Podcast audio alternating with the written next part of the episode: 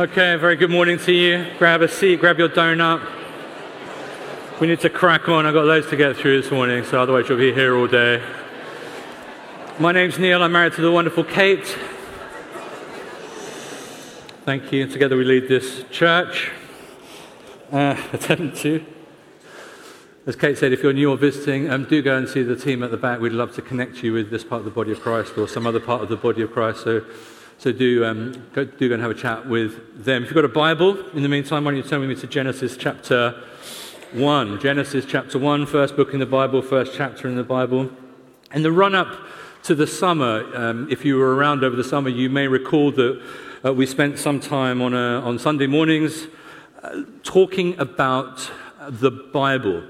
And it was an attempt to put the Bible front and center. And we asked a whole bunch of different series of different questions. We asked, what is the Bible? And we kind of discovered that it's actually a library of books. It's both divine and human. It tells this, the whole thing tells this unified story, all of it leading to and pointing towards Jesus.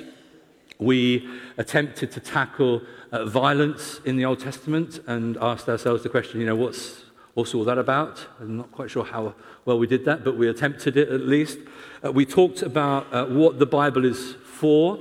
As the Bible tells us this story. It tells this story. It tells us the story of God. It tells us the story of ourselves as we are shaped as the people of God into the image of Jesus. We touched on how we read the Bible, and we might do that slowly and intentionally and choosing to be obedient to the Word of God. And then what we did actually was we revisited all of that over the 6 weeks of summer, if you remember, and we revisited all of those themes in a slightly different and a slightly more interactive format. And so with that kind of under our belt a little bit, as a bit of a backdrop, and with the new year underway, I wanted us to sort of turn our attention to the scriptures themselves over the coming few weeks. And specifically, we're going to start looking at the story of the Bible.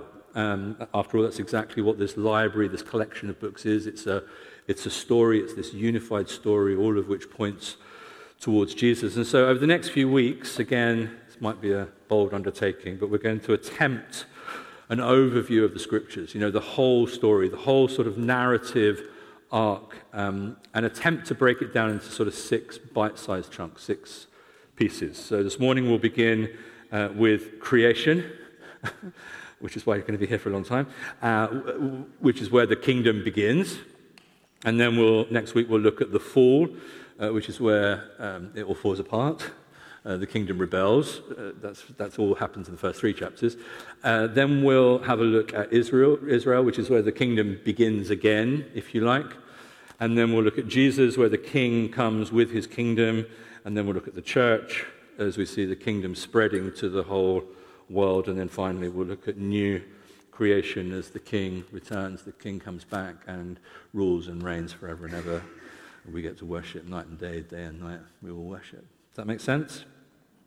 So, to begin with, we want to begin and start the story of God precisely where the Bible begins, which is with God. So Genesis chapter 1, verse 1 says, a very familiar line for us all, in the beginning God created the heavens and the earth. Now, before I kind of get into everything else that follows, I just want to think about those opening four words, in the beginning God.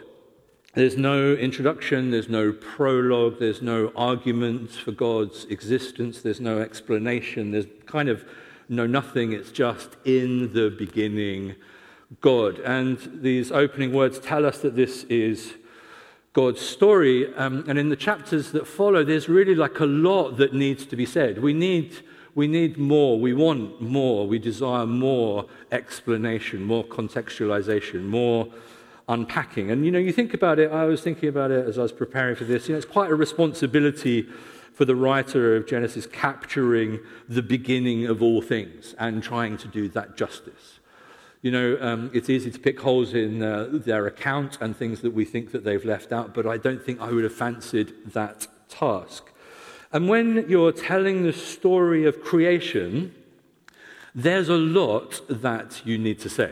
There's a lot in there. But as we approach this, particularly this topic, what's important for us as we embark on this adventure and endeavor to try and wrap our heads around particularly the creation story is what the creation story, the creation narrative, is not trying to say. And in order to work out what it's not trying to say, all of that takes quite a bit of work.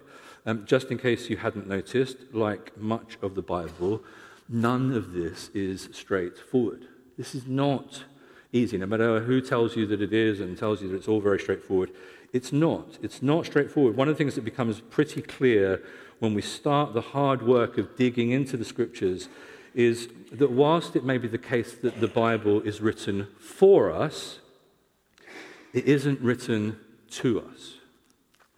It's written for us, but it's not written to us. And that kind of maybe sounds a bit obvious, but what it means is that we're going to have to read it through a different set of lenses to the ones that perhaps we're used to using. It's a little bit like, I was thinking about this, it's a little bit like reading someone else's diary or someone else's journal. You know, and it's okay, they've kind of let you read it, we're allowed to, but it's not straightforward. There's all these kind of references and things that they understand, but that to an outsider just seem a little bit opaque. And it's like we're trying to wrestle with and grapple with, what do they mean there? What does that mean? What's that actually about? You see, the writer doesn't know us.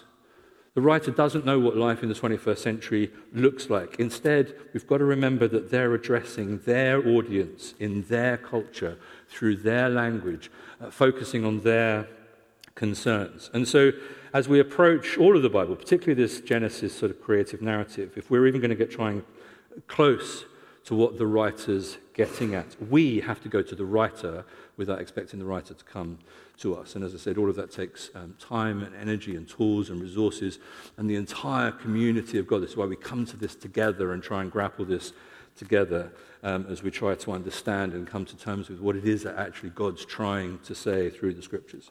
So the first thing really I want to say is that as we approach this, we need to do so with humility and an open desire to try and actually understand some, at least, of what the writer's trying to say. As we approach the Bible, we need to remember that it is a cross-cultural experience, a cross-cultural encounter, and that begins on the first page, on the first line of the first story. So with all of that in mind, let's have a look. Chapter 1 of Genesis. In the beginning, God created the heavens and the earth. Now the earth was formless and empty. Darkness was over the surface of the deep, and the Spirit of God was hovering over the waters. And God said, "Let there be light." And there was light. And God saw that the light was good, and he separated the light from the darkness. God called the light day, and the darkness he called night, and there was evening and there was morning the first day. And God said, "Let there be a vault between the waters to separate water from water." So God made the vault and separated the water under the vault from the water above it, and it was so. And God called the vault sky, and there was evening and there was morning the second day. And God said, "Let the water under the sky be gathered to one place, and let dry ground appear," and it was so. God called the dry ground land, and the gathered waters he called seas. And God saw that it was good. So here we are, we launch into our story, and we are thrown right slap bang into all of the action. There's no hanging around.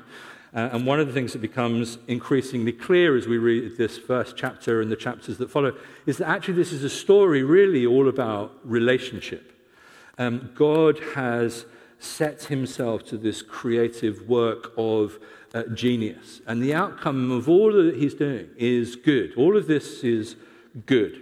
And it won't have escaped your attention that whoever the writer is, they don't seem to be concerned with a scientific explanation of how the universe came into existence, which a lot of us kind of wish that they had. You know, it would have been really a lot more helpful if they'd made it a little bit more scientifically accurate for us and for our brains. But again, what I was saying at the outset about this, it's important for us to remember that this is written for us and not to us. And so therefore, we need to perhaps think about not trying to impose our cultural expectations on the text and on their writing. Just a thought, and instead perhaps we might be asking the question is like, well, what are they actually trying to say, rather than what do we wish that they had said. And what we actually discover in these early chapters of the Bible in this is this narrative, first of all about God and his relationship with the world that he has created, and secondly, about humans and about their relationship with God and the world in which they find themselves. It's all about, really, the nuts and bolts, it's all about the relationship. And so in these first couple of chapters, at least, we're confronted with this unexpected, really, story of relationship. You've got this vivid and beautiful depiction of this creative creator God who's created this world in which we find ourselves, and he's done so with purpose and with goodness. Not necessarily a scientific explanation that satisfies our 21st century super brains, but nonetheless describes the kind of world in which we live and why it's here and why we're here and who God is and who we are to be to one another. And all of this is actually loud and clear and evident in Genesis 1 and 2. So with this in mind, let's have a look at how the story opens. Look back at verse 1 if you've still got it open in front of you. In the beginning, God created the heavens and the earth. Now the earth was formless and empty. Darkness was over the surface of the deep, and the Spirit of God was hovering over the waters. And this description of formless and void is actually, it's a Hebrew term, and it doesn't mean nothingness. It's much more like the idea of uncultivated. It's much more like the idea of chaos and chaotic. It's much more like the idea of sort of barren wilderness, if you like. So according to the story, a very, very long time ago, in a galaxy far, far away, God finds the world in this chaotic, barren, wild state. And Genesis 1 is all about God architecting and cultivating and creating a world of meaning and purpose and beauty out of this barren wasteland. It's not so much, really, the story of God bringing something into physical existence before there was nothing. It's much more about the way that God brings chaos into order. And we're just kind of dropped into it, and it's like it's a story that's already in progress, because it doesn't really make very much sense on first reading. And so we naturally find ourselves dropped into this, and we find ourselves asking all sorts of questions like, why is there all this chaos, and where did this chaos come from, and what's happened, and why is everything formless and void, and what about the dinosaurs, and all those kind of really important things. But as the story unfolds, as we read through the narrative of the scriptures, we'll eventually learn that there's this great battle. There's this great battle that's already taken place way before Genesis chapter 1. We'll discover that there's this evil being, this entity that's already on the loose in this chaotic wilderness way again before we even get to Genesis 1. And so for us, Genesis 1 is a bit like the opening scene of some great epic movie, and we're watching it, and we don't really quite know what's happening yet, and we're trying to work out what's happened and what is happening and what the heck's going on. Genesis 1's a lot kind of like that.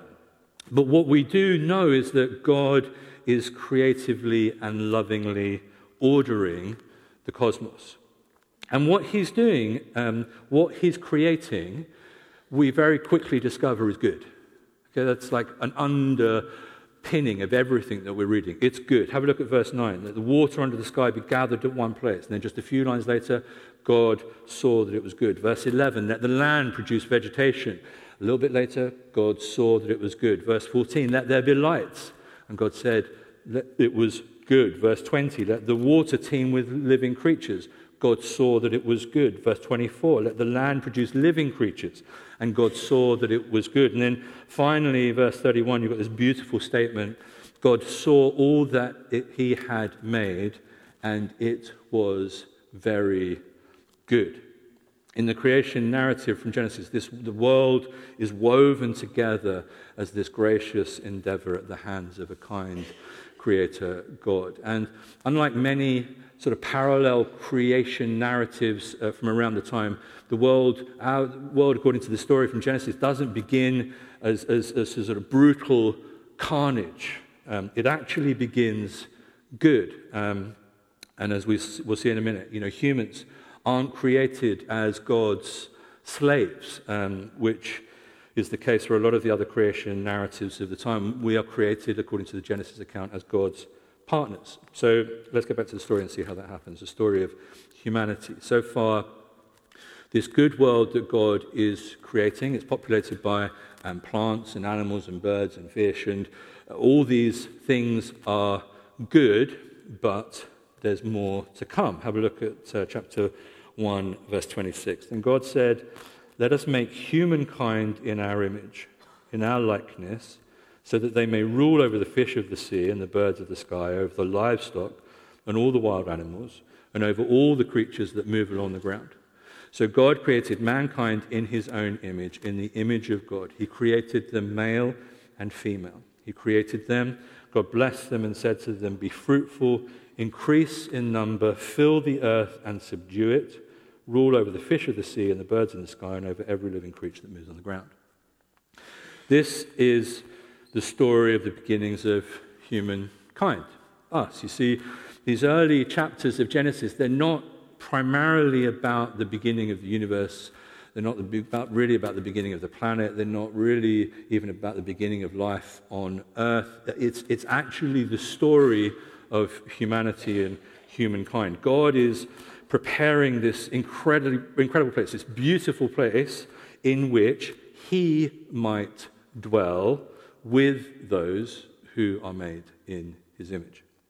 And together they will shalom the planet. And what does that mean? Why is the planet in need of shaloming? Well, we'll get to more of that in a bit. I'm making words up, by the way, just to see if you're awake. But in Genesis chapters 1 and chapter 2, we are God's covenant partners. We're in it together. Humanity, our ancestors were in relationship, uninterrupted, as Kate said, walking in the garden with the Lord in the cool of the day. We're in this intimate relationship with the protagonist, with the hero of the story. In Genesis chapter 1, God sets to work in creating order and purpose to the cosmos. And interestingly, just like as an aside, this newly formed order that God is creating, it's not static, it's not fixed. God's creation isn't meant to be like a painting, like a snapshot. It's not meant to be like a sculpture. It's rather built into the fabric of creation are these endless, limitless possibilities.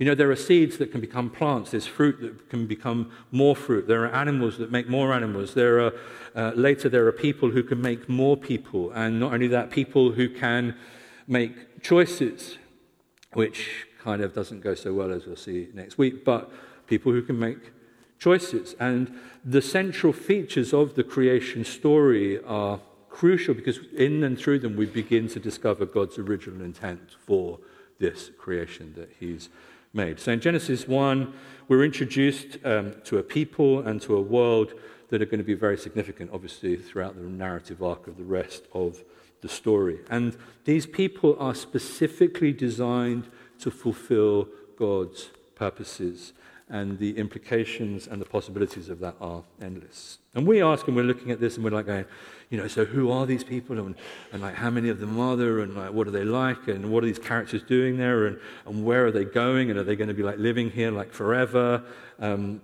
What's it all about? Because it seems like a lot of pages to dedicate to gardening if it's not about something else.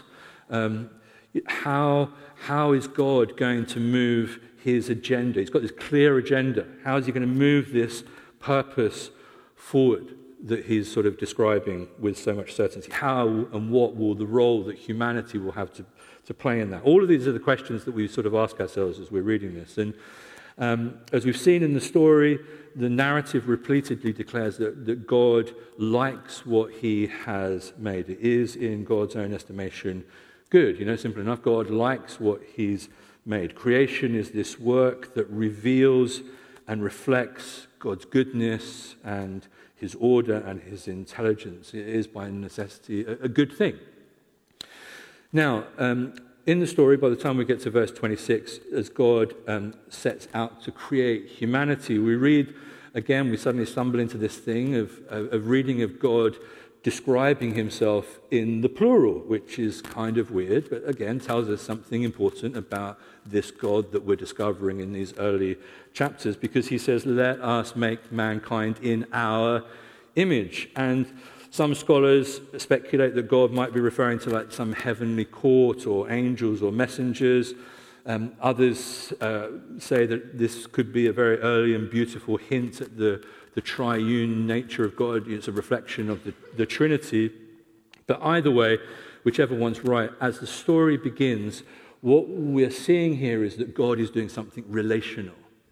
It's all about relationship. That's why the crux of the story is actually all about relationship. His creative activity is relational. This we work that God is doing is making, creating humanity.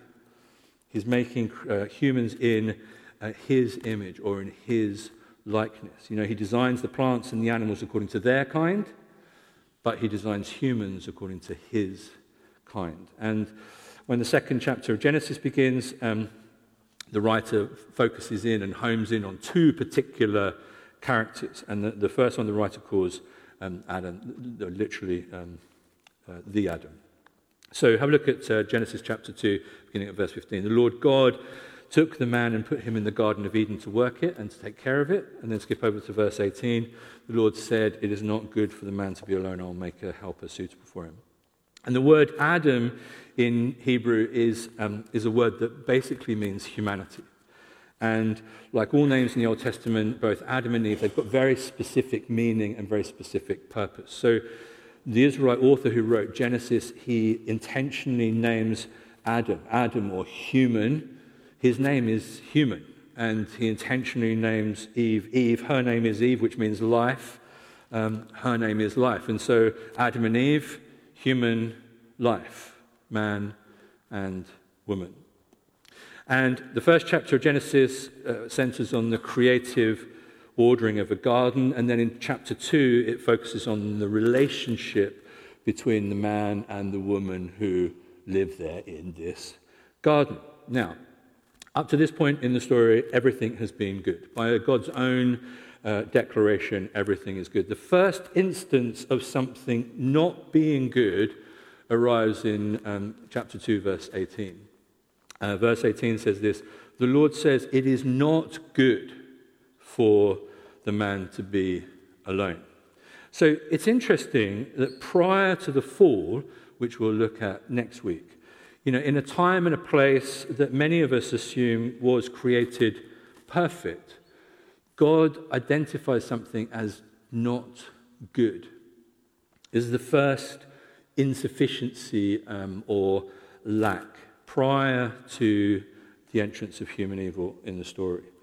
Mankind is created with a certain sense of loneliness, a loneliness that God intends to fulfill with relationships that are both human and divine. We are designed incomplete.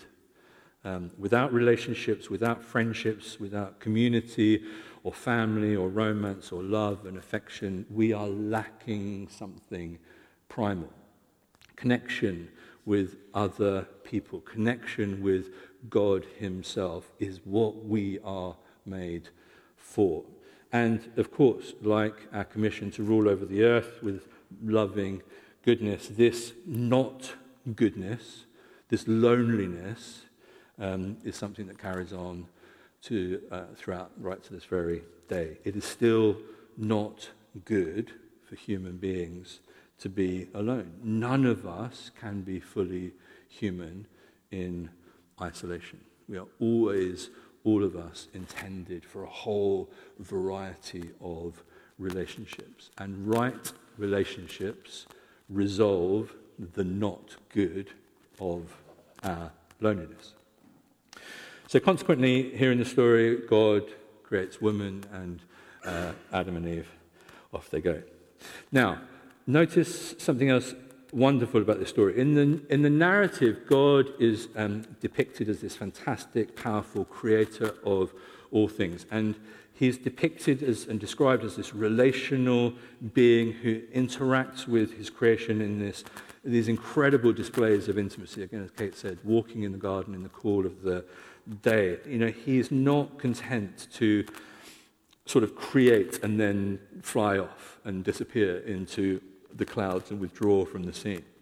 God chooses. His inclination, his desire, his yearning, his want is to interact with and to know his people and to know the world that he has created and to see how it is developing. And humanity, as I've said, alone, we share God's image or God's likeness. And especially in the ancient sort of Near East, you'll have heard this, I've talked about this before, you know, kings and ancient rulers would often place sculptures or engravings of themselves, you know, at the far corners of their empires, basically to act as a visual signifier that you were entering the dominion of a certain king or a certain ruler. And in exactly the same way, humanity, we are designed to bear God's image or God's likeness as an indication that we are in and under the rule and reign of the kingdom. And the way that humanity flourishes, the design for the flourishing of the world and for humanity, was that we would extend God's collaborative rule and reign over the whole earth. That was the mandate. That's the cultural mandate of Shalom that we'll look at now. God's invitation to Adam and Eve and to us was to develop all of the possibilities, all of the potential, everything that sort of lies within the raw materials of this planet that we find ourselves on, in ways that would reflect the goodness and the glory of the Creator, God. And we're supposed to do that. Humanity is supposed to have dominion over the earth in a way that is reflective of the way that God's rule and reign would have been extended. God himself has entrusted to us the land and the water and the air and the plants and the animals and all of it, the whole kit and caboodle. It's all been entrusted into our hands. And in doing so, what he's doing is he's saying, I'm giving you people, humanity, the task to be like me, God, and to take the kingdom, God's kingdom shalom, to the planet. And shalom has been described as this. It's been described as the webbing together of God, of humans, and of all creation in justice, fulfillment, and delight. That's what the Old Testament prophets called shalom. We call it peace, but it means far more than peace of mind or ceasefire among enemies. In the Bible, shalom means universal flourishing, wholeness, and delight. And this is an essential part of our humanity. It sounds like it's just unachievable, particularly like in our current climate. But this is not an unachievable ideal, and nor is it something that we relinquished, you know, when evil came on the scene. Woven throughout humanity's collective DNA is this mandate to steward and care for creation and the planet and the world in which we find ourselves in such a way that God's own concern for creation is represented through us as his image bearers. And this God-given appointment, it precedes the fall, which means that it is very much an aspect and part of our original design and God's original intention and hope for us as humanity. And this command to rule over and develop the world is what theologians call the cultural mandate, and reminds us again that this whole creation thing wasn't a static thing. It's not fixed. It wasn't created complete. It wasn't intended to just stay that way. Instead, the world was and is going somewhere. It's going in a direction. It's supposed to be going in a redemptive direction.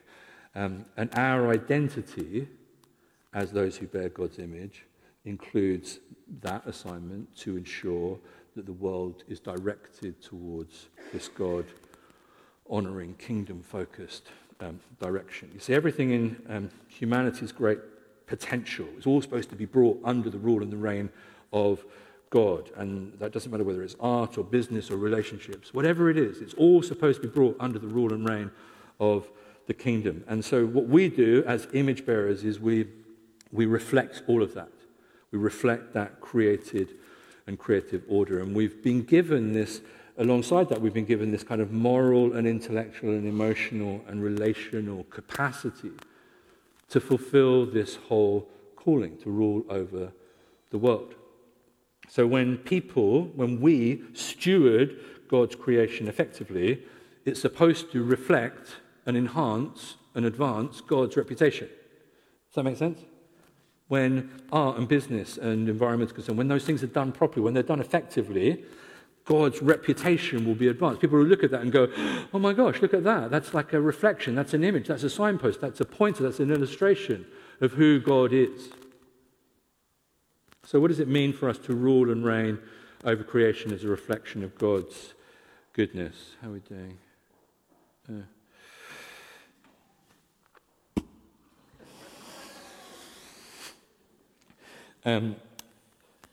So does it mean, for example, does it mean that God is concerned? You know, do you think that God is concerned with the way humanity is conducting itself in the 21st century? Do you think God is concerned with, I don't know, the way that we are destroying the planet? Is that something that's on his radar? Do you think? Do you think God looks down from wherever he may find himself and, you know, I don't know, looks at a factory farm with hundreds of thousands of animals who are born to a life of absolute misery and suffering just for a burger or a pair of shoes? Does that bother him? Does that interest him? Is that concern to him? Do you think? Do these things advance God's reputation? When those things are going on and a gazillion other things, are they indicative of God's original plan and purpose for creation, for the world, for mankind, for humanity? Do those things reflect the kind of gracious and loving King that God is? Or do some of the things that humanity has done with creation actually more accurately reflect humanity's lost vision and purpose to rule over and reign over the earth as God intended? One of the things I think is interesting is that we're created as humans before we become disciples of Jesus, if that makes sense. And we don't cease to be humans post-discipleship. Yeah, we come to Jesus, absolutely, and we are transformed with ever-increasing glory into the image of Jesus. But we never lose our humanity. And God, I believe, will hold us accountable for our humanity as much as he will hold us accountable for our Christianity. Does that make sense? Because there are things that we've been commanded by God to do as human beings. And I don't think the Bible ever repeals or exempts us from any of those things that we find in the original mandate that we've just looked at in Genesis chapters 1 and 2. On the contrary, because we are now God's people, because we have encountered Jesus, because we have surrendered our lives to him at the cross, therefore actually as part of a newly redeemed humanity, we have an even greater duty and obligation and sense of purpose to be living by the original mandate that God has actually laid down and set before us. Does that make sense?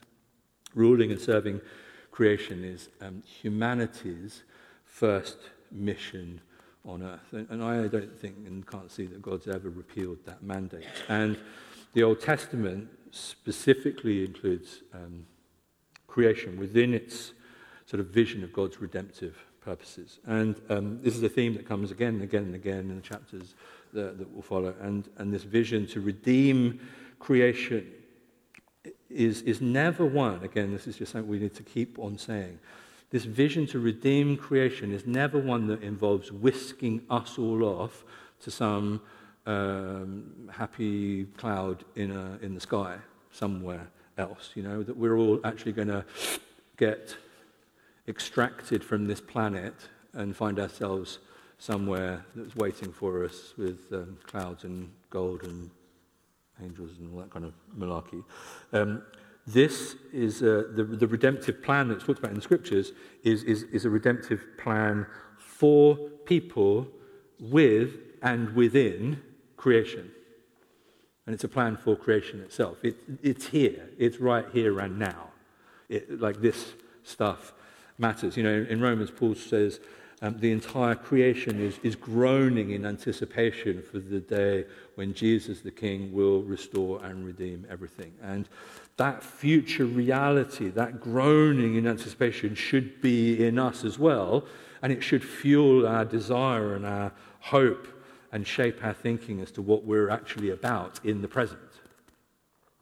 God's redemptive mission involves creation, and our mission involves participating in that redemptive work as agents of good news to creation and to people. Yeah, we're good news to everybody, good news to everything, and that good news has extended to us and impacted most of us. And you know, in the beginning of our story, we've got this story of a good world, and it is still good. But it's not all good anymore.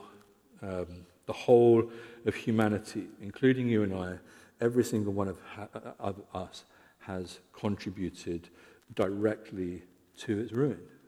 And we need to wake up to that fact and take responsibility for that fact. What does that mean for us?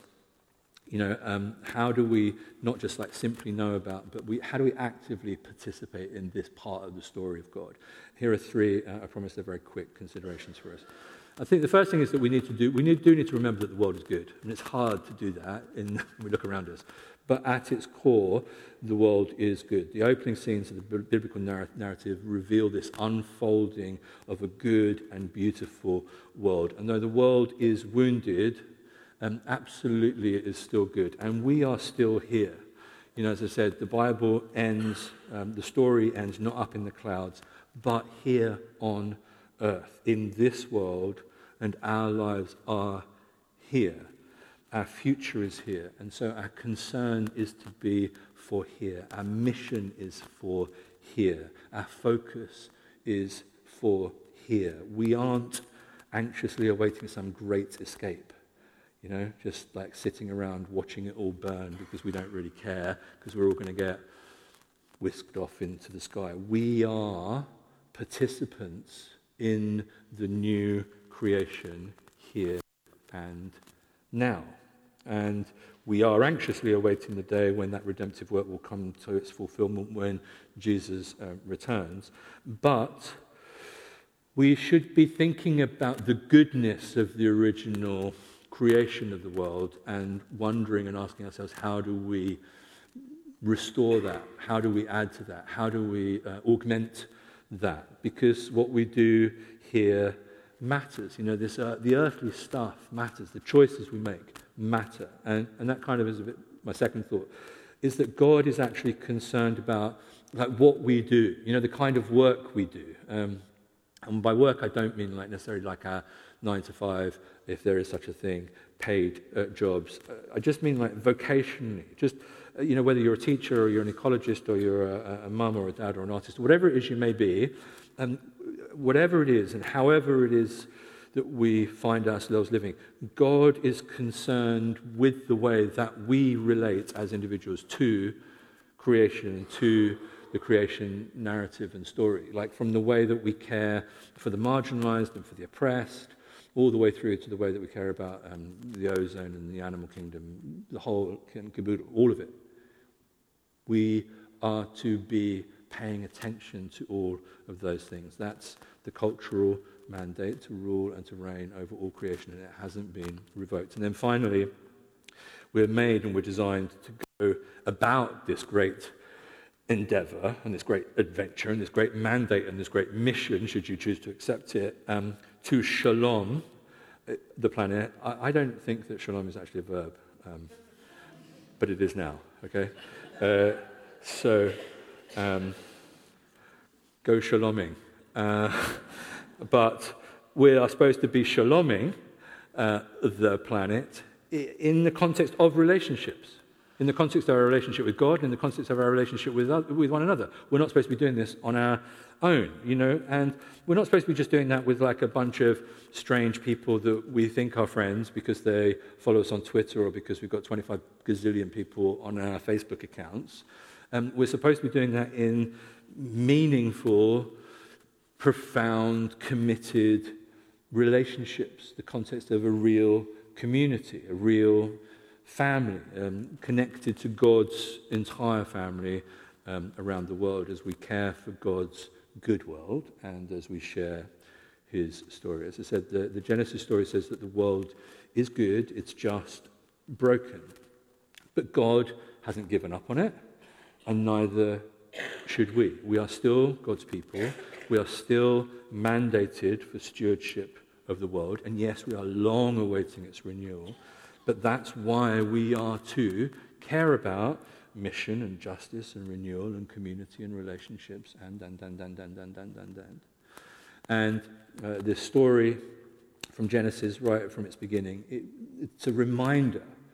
Don't get hung up on the scientific gaps and inaccuracies or the things that are missing. Don't miss what was never being hoped to be communicated in the first place. Don't just write it off and say it's irrelevant, therefore I never need to read it. It is a reminder of who we were meant to be and who we still are and who God has invited us to become. It reminds us of where we've come from, and it reminds us of where we're going. And so this whole creation narrative is really like a signpost. It's a pointer. It points us towards this great future. It points us towards this redeemed cosmos. It inspires us and motivates us and compels us when we look around us and we just feel like all is lost and the world is so dark.